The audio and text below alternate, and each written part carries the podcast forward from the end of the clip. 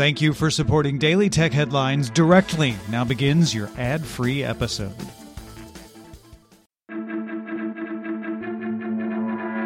These are the Daily Tech Headlines for Thursday, December seventeenth, twenty twenty. I'm Rich Trappolino. The European Commission provisionally approved Google's two point one billion dollars acquisition of Fitbit. For the next ten years, Google commits to not use the health data of Fitbit users in the European Economic Area for advertising and must maintain a technical separation of Fitbit's data from Google's. The acquisition was originally announced on November first, twenty nineteen. German Chancellor Angela Merkel's cabinet approved a bill to let Huawei's presence continue in Germany, though it still requires parliamentary approval.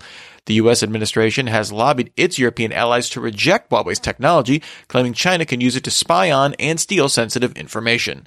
Huawei denies the allegations. Texas Attorney General Ken Paxton announced on Twitter that the state will file a multi-state lawsuit against Google alleging anti-competitive conduct, exclusionary practices, and deceptive misrepresentations. Paxton referred to Google's controlling pricing and engaging in market collusion. Texas is already part of a suit against Google regarding an abuse of monopoly power in search and search-related ads. Fujifilm announced it developed a new magnetic tape drive capable of storing five hundred eighty terabytes in partnership with I B M. The drive offers fifty times more capacity than existing L T O eight tape drives. Fujifilm used a new magnetic particle called strontium ferrite to achieve the leap in density. Walmart and TikTok announced a pilot that will bring a new shopping experience to the video platform. On December eighteenth, Walmart will host a holiday shop-along spectacular live stream where viewers will be able to shop from Walmart's fashion catalog without leaving the TikTok app. The fashion items for purchase will also be featured in content from ten popular TikTok creators. As products are shown on the screen, tappable pins will appear, which will add items to a cart. Walmart says the pilot is not the result of talks to invest in TikTok, and there is no revenue share with TikTok as part of the test.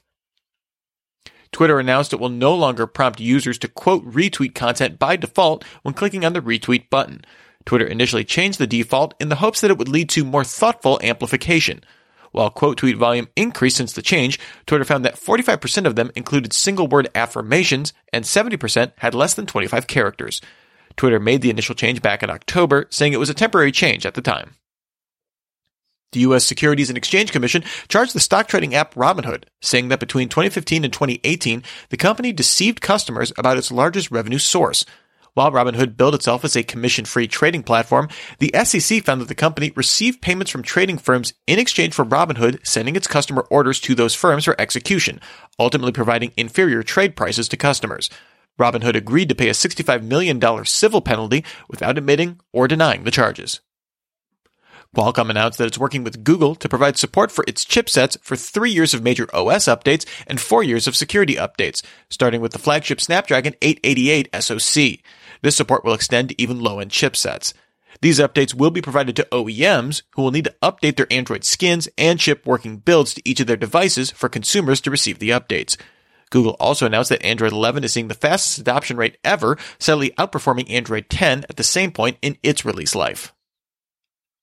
Google announced the Multilingual Representations for Indian Languages, a machine learning tool designed to create a common framework for companies looking to build machine learning models across the country's languages. The model supports sixteen Indian languages as well as English, with support for transliterating Hindi into Roman script, spelling variations, and mixed languages within training sets. The free and open source tool was trained using Google's BERT language learning model, using publicly available data to ensure researchers can generate repeatable results. Warner Media and Roku reached an agreement to bring H B O Max to Roku's platform. Existing H B O users subscribed through Roku will automatically have the app updated to H B O Max. H B O channel subscriptions are no longer available in the Roku channel store. Roku's forty-six million active users were the last major streaming player holdout for H B O Max, which launched back in May. And finally, security researchers at Ben Gurion University published a paper demonstrating how a computer's RAM could be turned into a weak Wi-Fi signal to exfiltrate data from air-gapped systems. The paper showed that perfectly timed read-write operations to a computer's RAM can make the memory bus emit electromagnetic waves consistent with a weak Wi-Fi signal. The researchers were able to leak data from an air-gapped system to machines several meters away with rates of up to one hundred bits per second. Unlike exploits published by Ben Gurion researchers in the past, this can be done without obtaining root access. Remember, for more discussion of the tech news of the day, subscribe to Daily Tech News Show at daily tech news show dot com. And remember to rate and review Daily Tech Headlines wherever you get your podcasts. Thanks for listening. We'll talk to you next time. And from all of us here at Daily Tech Headlines, remember, have a super sparkly day.